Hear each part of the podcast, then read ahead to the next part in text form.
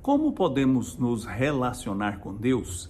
Muitas vezes tratamos este tema de uma maneira muito subjetiva. Entretanto, Jesus Cristo deixou claro que no relacionamento com Ele e com Deus, o Pai, não há nenhuma subjetividade.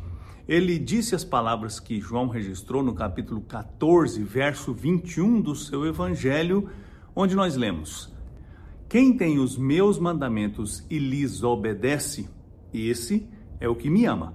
Aquele que me ama será amado por meu Pai, e eu também o amarei e me revelarei a ele.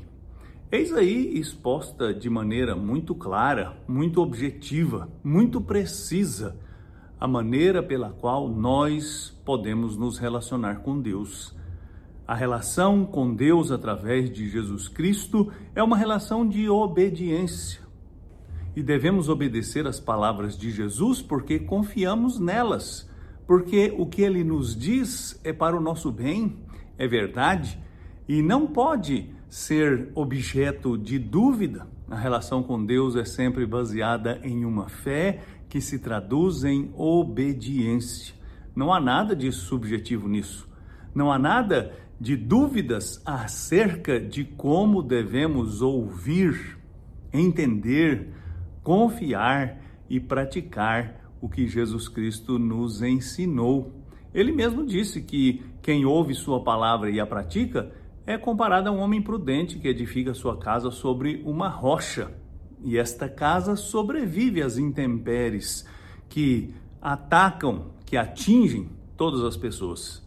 Portanto, você pode se relacionar com Deus através de Jesus Cristo, ouvindo e crendo na Sua palavra.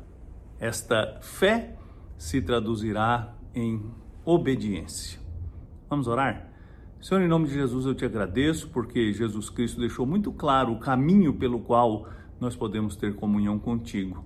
Dá-nos a graça, a bênção, o privilégio de entender e crer nessa palavra. Eu te peço em nome de Jesus.